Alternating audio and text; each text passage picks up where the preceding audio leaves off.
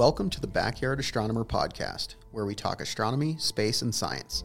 From the Rockstar Studios and brought to you by the Rockstar Group and Manzanita Insurance, I am Adam England, the Backyard Astronomer. The early solar system was a violent place. We know this courtesy of modern telescopes and models generated by today's supercomputers, allowing us to peer clouds of gas around distant stars and observe their planets forming, and hypothesize how our solar system would have formed under similar conditions. Like the rings around Saturn, a young star usually forms in a cloud of tenuous gas, slowly pushing inward and becoming more and more dense, with the star at the center hosting the majority of the mass, and therefore gravity, and the outer rings coalescing into planets, moons, asteroids, and comets. Over time, these objects run into each other, as we observed with objects hitting Jupiter over the past few decades, and large craters on the surface of Earth and elsewhere about the solar system, preserved as monuments to these cataclysmic events. It is believed the Sun absorbed enough material to initiate nuclear fusion around 4.6 billion years ago. Over the next 100 million years, the disk of gas around it formed all the planets we now know, as well as many others that are long since forgotten. Theia was one of these protoplanets, about the size of Mars, having formed much further out in the solar system with the comets, and containing much more water ice than the inner planets.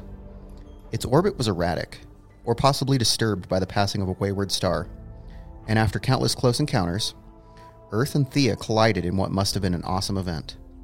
The violent impact knocked Earth sideways, merged the heavy planetary cores into a much larger core and mantle, ejected debris for hundreds of thousands of miles into a new orbit around the Earth, and everything began a slow process of cooling to form continents and oceans, and even our moon. Many other bodies experienced this same type of event, as we can see the tilt and rotation of every planet in our solar system slightly different from the others.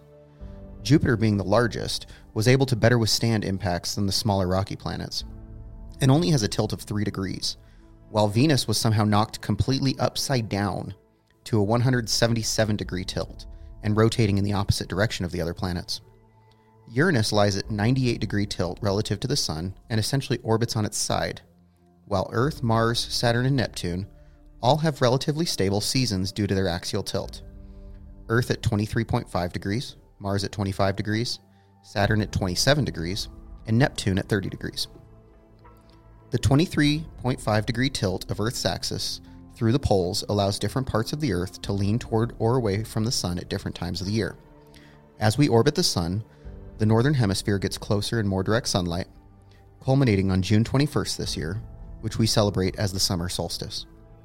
The Sun will appear to stand still in the sky for three days as it reaches its northernmost view of Earth, and then will begin to move southward again for the next six months.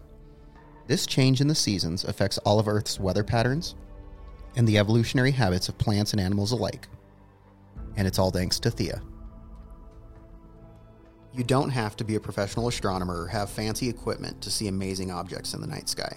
You just have to know where to look. Join us next month to learn more about your binoculars, telescope in the sky, and follow the Northern Arizona Astronomical Consortium at facebook.com slash nazastro. From the Rockstar Studios in Prescott, Arizona, I'm Adam England, the Backyard Astronomer.